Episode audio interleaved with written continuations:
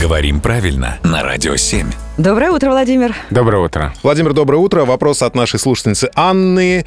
Как правильно произносится и склоняется слово «мандала»? Или «мандала». Вот в словарях «мандала». Неожиданное. Да, неожиданное ударение.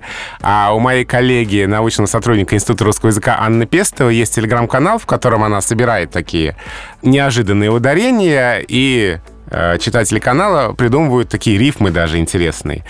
И вот там был стишок такой: «Это знает Гватемала, верно говорить мандала». Ну, по следам той фразы, которую, может быть, помнит кто-то из наших слушателей про пуму и куркуму. Когда-то мы это обсуждали. Вот «это знает Гватемала, верно говорить мандала». Именно такое ударение. И никакого другого словаря не фиксируют. Главное теперь запомнить, что с мандалой именно Гватемала соединяется. А не другие страны, да. И именно так. Спасибо, Владимир. Спасибо.